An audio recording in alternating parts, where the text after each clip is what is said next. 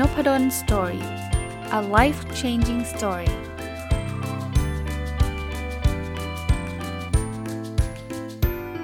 ีครับยิ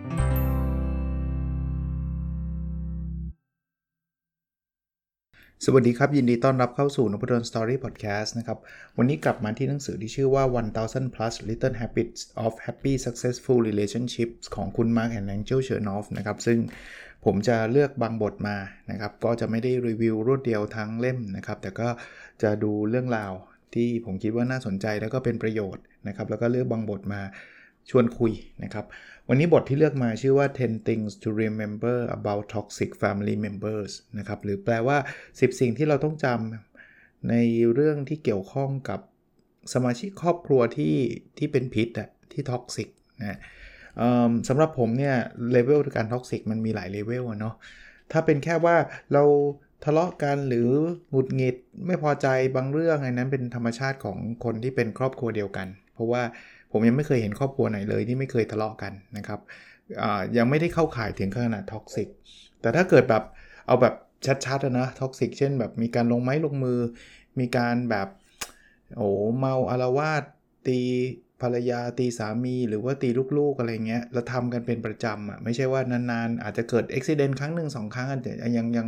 ยังพอเข้าใจได้ซึ่งจริงก็ไม่ควรนะนะถ้าพูดถึงการลงไม้ลงมือเนี่ยไม่ควรแต่ว่าโอ้เจอมันทุกวันเลยอันนั้นนะผมว่าเข้าข่ายนะครับของของคำว่าท็อกซิกหรือเป็นพิษนะเขาก็บอกว่าเอาละ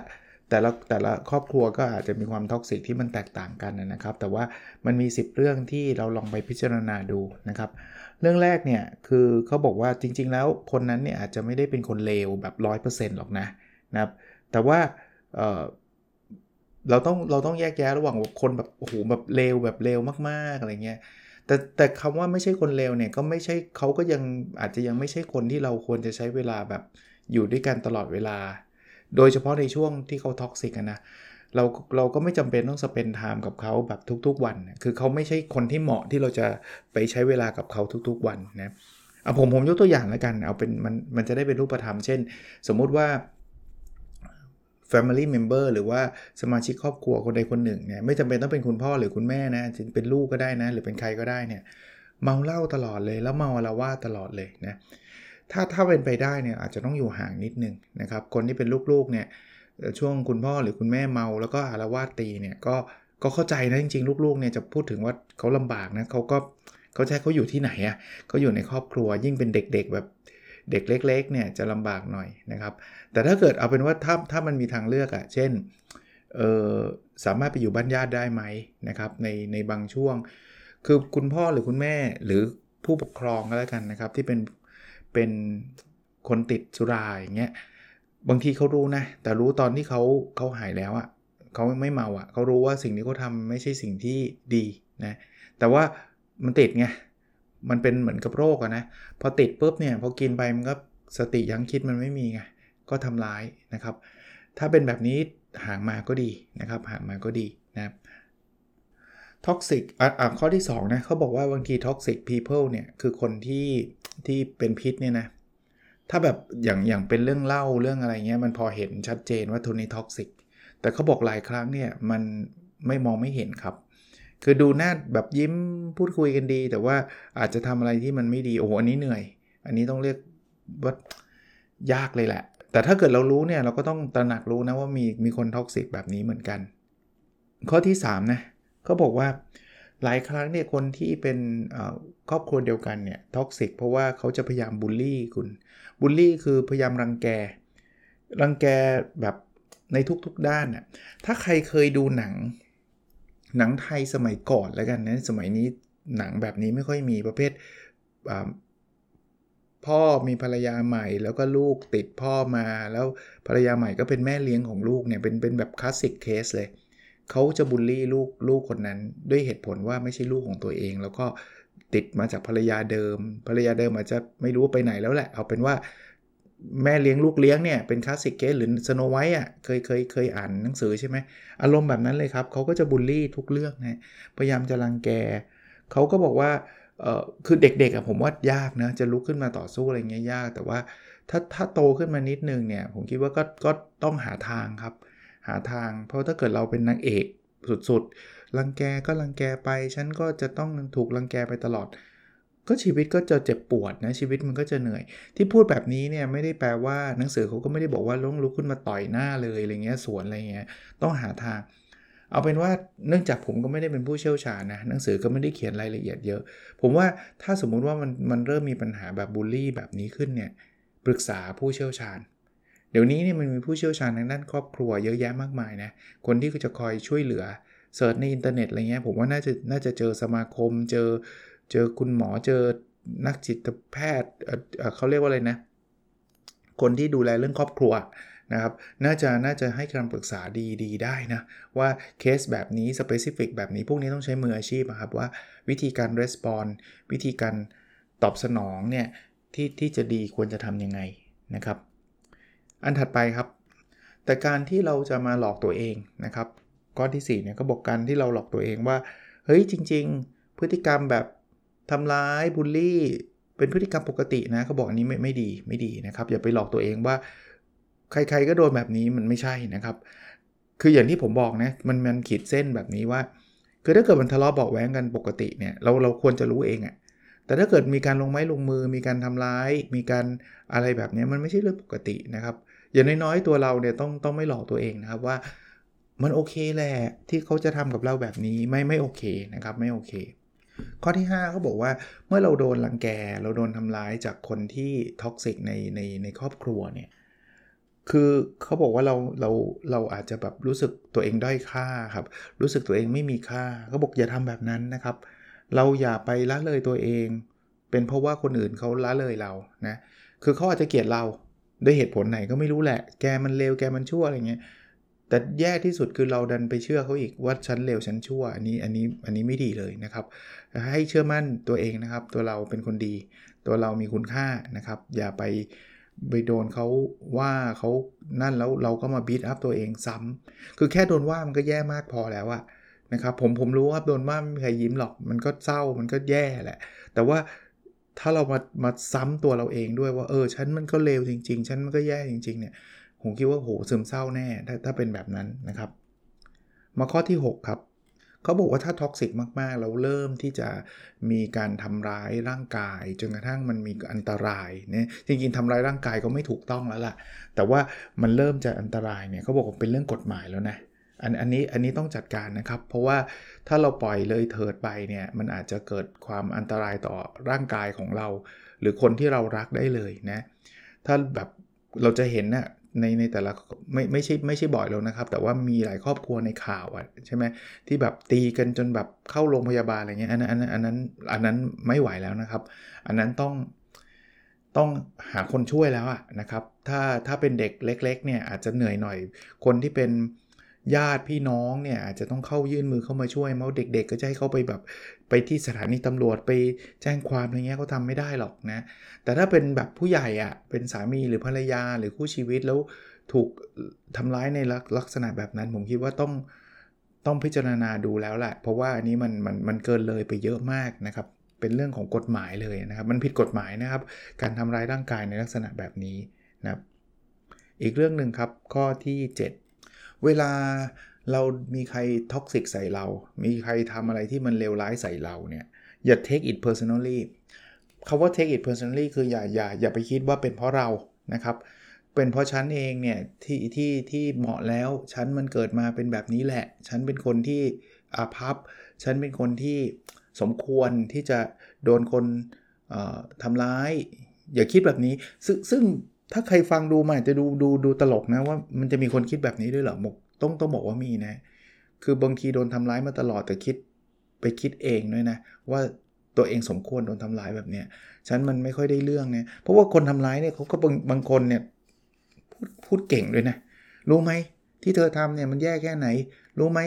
มันทำให้เกิดความเสียหายยังไงอะไรเงี้ยไอ้นี่ก็เริ่มรู้สึกผิดไปอีกทั้งทั้งที่ตัวเองโดนทำร้ายโดยไม่มีเหตุผลเนี่ยนะแต่รู้สึกผิดว่าฉันไม่น่าเลยขอโทษนะอะไรเงี้ยอันอันนี้อันนี้ต้องระวังเหมือนกันนะครับต้องระวังผมไม่ได้บอกว่าให้เราเถียงทุกเรื่องนะแต่ว่าพิจารณาดูดีๆบางทีเราเราคิดว่าเป็นเพราะเราเขาบอกว่าคนที่เป็นท็อกซิกเนี่ยมันเป็นเรื่อง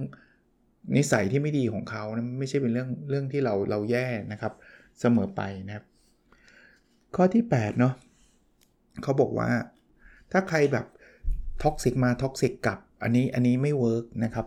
คือบางคนต้องแบบตาต่อตาฟันต่อฟันน่ะนะครับเขาก็จะบอกว่า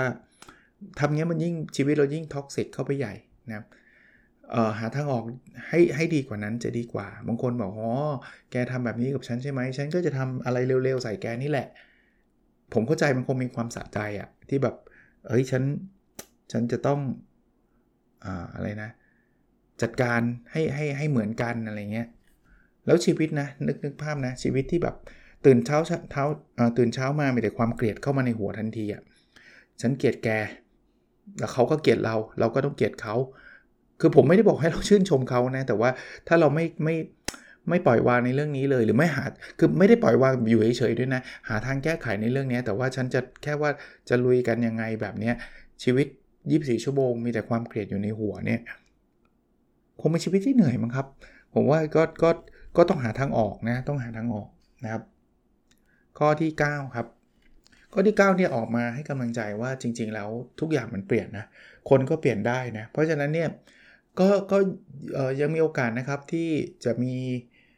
คนที่เคยท็อกซิกกับเราคนที่เป็นเป็น family member อ่ะเป็นสมาชิกครอบครัวที่ท็อกซิกกับเราแต่ว่าในอนาคตเนี่ยเขาอาจจะดีขึ้นได้นะครับในอนาคตเอออันนี้อันนี้ผมยืนยันนะครับถึงแม้ว่าผมอาจจะไม่สามารถบอกชื่อบอกอะไรได้นะแต่ว่าผมเคยได้ยินเรื่องราวที่แบบเอ่อพี่กับน้องทะเลาะกันเกลียดกันมากนะครับไม่มองหน้ากันและสุดท้ายเนี่ยเขาก็ทำความเข้าใจซึ่งกันและกันแล้วก็รักกันนะครับก็ก็มีนะครับมันก็มีแหละที่แบบว่าเกลียดกันไปเลยก็มีแต่ว่าก็ก็อย่าไปถึงกับคิดว่ามันไม่มีทางจะจะดีได้อะนะหลายครั้งหลายคนนะครับพอโตขึ้นก็จะชีวิตมันก็เปลี่ยนความคิดก็เปลี่ยนสิ่งที่ตัวเองเคยทำบางทีก็รู้สึกผิดนะมีเพื่อนผมบางคนเนี่ยก็เคยบูลลี่เพื่อนคนอื่นนะครับตอนที่ตอนที่เรียนหนังสือนะแล้วก็พอเติบโตมาเรียนรู้ก็เริ่มรู้สึกแล้วรู้สึกผิดกับเพื่อนตอนที่เรียนหนังสือด้วยซ้ำว่าเขาเคยบูลลี่เขาเคยรังแกเพื่อนอะไรแบบนี้คือคนมันเปลี่ยนได้เหมือนกันนะครับ Family Member หรือว่าสมาชิกครอบครัวก็เปลี่ยนได้เหมือนกันนะครับมาถึงข้อที่สิบซึ่งเป็นข้อสุดท้ายเนี่ยเขาบอกว่าแต่หลายครั้งหลายหลายหนเนี่ยจริงๆแล้วมันก็ต้องปล่อยแล้วก็แยกทางกันไปนะครับคือมันมันมันหาทางแก้แล้วแหละเราสมมุติชีวิตคู่กันแล้วกันนะเราจะอยากจะประคับประคองแหละคนที่มีชีวิตคู่ก็อยากให้อยู่ด้วยกันอย่างมีความสุขแต่ว่าพอมันเกิดเกิดอะไรขึ้นบางทีมันก็จะเรียกว่ามันคอนโทรลไม่ได้นะครับคาดเดาไม่ได้ด้วยเอ่อคนนึงติดเหล้าแล้วก็ตีภรรยาหรือตีสามีตลอดเวลาหรือหรืออะไรต่างๆนานาเนี่ยก็พยายามฟิกแล้วฟิกก็คือพยายามปรับปรุงนะพยายามหาหนทางนะครับพยายามที่จะพูดคุยกับผู้เชี่ยวชาญอะไรต่างๆแล้วแต่ว่าเราก็จะเห็นอยู่เรื่อยๆนะว่าบางคู่มันก็ไปกันไม่ได้จริงๆนะครับการแยกออกจากกันเนี่ยอาจจะกลายเป็นสิ่งที่ดีสำหรับทั้งสองฝ่ายด้วยซ้ำนะครับคนที่ท็อกซิกเขาก็คงไม่ได้อยากอยู่กับเราไม่งั้นเขาคงไม่ท็อกซิกใส่เราทุกวันใช่ไหมเห็นหน้าก็โมโหแล้วอย่างเงี้ยไอเราก็โดนตีโดนว่าโดนทำร้ายตลอดเวลาเนี่ยบางทีการแยกกันก็วินวินนะไอคนที่ไม่เห็นเราเขาจะได้ไม่โมโหไงชีวิตเขาก็มีความสุข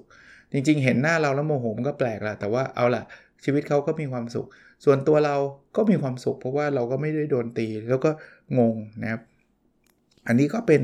สิบข้อนะเรื่องเกี่ยวข้องกับคนที่ท็อกซิกซึ่งมันมีความยากอยู่ตรงที่มันเป็น Family Member นะคือถ้าเกิดเพื่อนร่วมงานท็อกซิกเดี๋ยวนี้มีหนังสือพวกประเภทนี้เยอะเลยนะครับมันยังพอเปลี่ยนงานกันได้ใช่ไหมนะครับหรือเพื่อนที่โรงเรียนท็อกซิกเราก็อาจจะย้ายห้องเรียนก็ได้หรือแม้กระทั่งย้ายโรงเรียนก็ได้แต่พอมันเป็นครอบครัวเนี่ยเป็นสมาชิกในครอบครัวที่ท็อกซิกเนี่ยที่แบบทำร้ายกันตีกันอะไรเงี้ยมันเหนื่อยหน่อยอ่ะเพราะว่ามันเป็นบ้านเราก็บ้านก็บ้านหลังเดียวกันใช่ไหมแต่ก็ทั้งสิบข้อนี้ก็เป็นคล้ายๆเป็นข้อคิดนะครับที่หนังสือเล่มนี้เขียนไว้ผมทวนให้ให้ท่านฟังแบบเร็วๆอีกสักหนึ่งรอบนะว่าสิ่งที่เราต้องจำเวลาเราเจอเอ่อ toxic family member นะครับว่าคนที่อยู่ในครอบครัวเดียวกันที่แบบอย่างที่ผมเล่านะคำว่า toxic ก็ไม่ใช่แค่ทะเลาะกันนะเอ่อ toxic นี่คือแบบทำร้ายกันเลยอะไรเงี้ยนะข้อที่หนึ่งนะครับ เขาก็บอกว่าอาจเขาอาจจะไม่ได้เป็นคนเลว ร้อยเปอร์เซ็นต์ หรอกแต่ว่าเขาอาจจะไม่ใช่คนที่เราควรจะใช้เวลาอยู่ด้วยมากนักนะครับข้อที่สองคือบางทีบางคนเรามองไม่ออกเลยด้วยซ้ำว่าเขาเป็นคนที่ที่ไม่ค่อยดีนะครับคือคือยิ้มทุกอย่างพูดจาดีอะไรเงี้ยแต่ว่าแทงข้างหลังนะครับก็ต้องระมัดระวังเหมือนกันข้อที่สามนะครับ เอ่อ เขาจะพยายามรังแกเราถ้าเรายอมให้เขารังแกตลอดเวลานะครับข้อที่สี่นะครับแต่การที่ไม่ไม่ยอมรับว่าท็อกซิกเป็นเรื่องที่แย่นะคือกลับไปบอกว่าเอ้ยท็อกซิกมันเป็นเรื่องโอเคในเรื่องนี้ไม่โอเคนะครับเราเราต้องแยกแยะให้ได้ว่าท็อกซิกมันไม่ใช่สิ่งที่โอเคท็อกซิกก็คือการทำร้ายกันเนี่ยการเป็นพิษเนี่ย เอ่อ เรื่องที่ห้านะครับเอ่อเวลาเขาไม่สนใจตัวเราเนี่ยเราอย่าไปไม่สนใจตัวเราเองนะครับเขาด้อยค่าตัวเราเราอย่าไปด้อยค่าตัวเราเองนะครับเรื่องที่หกนะครับถ้ามันมีการทำร้ายร่างกายจนถึงจุดที่แบบจริงๆทำร้ายร่างกายก็ไม่ค่อยดีแล้วล่ะแต่ว่าโถถ้าแบบเจ็บมากเจ็บหนักเข้าโรงพยาบาลอะไรเงี้ยหรือเสี่ยงต่อชีวิตเนี่ยคือเรื่องใหญ่นะฮะเรื่องนี้ต้องต้องไปถึงเรื่องกฎหมายนะครับข้อที่เจ็ดนะครับเอ่อบางทีท็อกซิกมันมันมันเป็นเรื่องของเขานะมันไม่ใช่เรื่องของเราแปลว่าเราอย่า take it personal ว่าเป็นเพราะฉันเองที่คนอื่นทำนะฉันผิดแล้วอย่างเงี้ยไม่ใช่นะครับข้อที่แปดนะครับเอ่อการที่เราจะคอยเกลียดเขาตลอดเวลาหรือว่าเขาทำอะไรที่ไม่ดีใส่เราเราต้องทำไม่ดีใส่เขาเนี่ยชีวิตเราไม่ดีขึ้นหรอกครับชีวิตเราก็จะเหนื่อยแล้วก็เต็มไปด้วยความเกลียดข้อที่เก้านะครับแต่ว่าคนเราเนี่ยมันเปลี่ยนแปลงได้คนที่เคยเป็นคนที่ท็อกซิกคนที่เคยเป็นคนที่ทำอะไรที่มันไม่ดีนะในอนาคตเขาก็อาจจะมีการเปลี่ยนแปลงก็เป็นไปได้แต่ข้อที่สิบนะครับถ้ามันพยายามทุกหนทางแล้วมันไปด้วยกันไม่ได้จริงๆบางทีการแยกกันอาจจะเป็นทางเลือกที่ดีที่สุดนะก็เป็นอีกหนึ่งตอนนะครับจริงๆก็ไม่ได้คาดหวังว่าจะแบบไม่ไม่อยากให้ครอบครัวไหนมีเหตุการณ์แบบนี้นะครับแต่ถ้าเกิดใครหลุดไปก็ก็หวังว่าเราจะไปพบหนทางใหม่ๆอย่างที่ผมบอกนะคือผมไม่ใช่เป็นผู้เชี่ยวชาญไม่ได้เป็นนักจิตวิทยาครอบครัวอะไรเงี้ยที่จะให้ข้อคิดในแต่ละเคสได้ชัดๆแต่ผมอยากเป็นสื่อกลางแนะนำว่ามันมีนักจิตวิทยาครอบครัวมันมีผู้เชี่ยวชาญกลุ่มนี้อยู่นะใครที่ครอบครัวเริ่มรู้สึกแบบไม่มีความสุขเราน่าจะลองเปิดใจลองพูดคุยปรึกษาผู้เชี่ยวชาญเหล่านี้บางทีมันมันเป็นปมนิดเดียวหรือว่าเขาเขาเขาแนะเรานิดเดียวเนี่ยมันอาจจะหลุดปมนั้นเลยได้นะหรือว่ามันดีที่สุดคือทำให้ชีวิตครอบครัวกลับมาดีกลับมามีความสุขได้ใหม่เนี่ยผมก็คิดว่าน่าน่าจะเป็นสิ่งที่ดีนะครับโอเควันนี้คงไม่ได้ยาวอะไรมากนะครับหวังว่าจะเป็นประโยชน์ส่วนหนังสือใครแบบโอ้โหไม่เอาขี้เกียจมารออาจารย์แล้วอาจารย์ก็ไม่ได้รีวิวทุกวันด้วยนะอาจารย์ก็เดี๋ยวก็รีวิวเล่มนี้เดี๋ยวก็ไปอีกเล่มอื่นเลยไปซื้อได้นะหนึ่งพัน plus little habits of happy successful relationship ของคุณ Mark and Angel Chernoff ผมซื้อที่คิโนคุนิยะก็เข้าใจว่าน่าจะมีขายแต่เล่มหนาหน่อยค่อยๆอ่านไปครับมันมีหลายบทเป็นก็เป็นพันเรื่องอ่ะ habit เป็นพันเรื่องอ่ะเพราะนั้นเนี่ยมันมีหลายบทผมถึงหยิบมาบางบทบางเรื่องมาชวนคุยชวนเล่าให้ฟังนะครับเรื่องที่ผมเล่าก็ไม่ได้แบบแปลมาหนังสือภาษาอังกฤษนะครับผมก็หยิบหัวข้อมาชวนคุยนั่นแหละนะครับโอเคประมาณนี้นะครับแล้วเราพบกันในตอนถัดไปครับสวัสดีครับ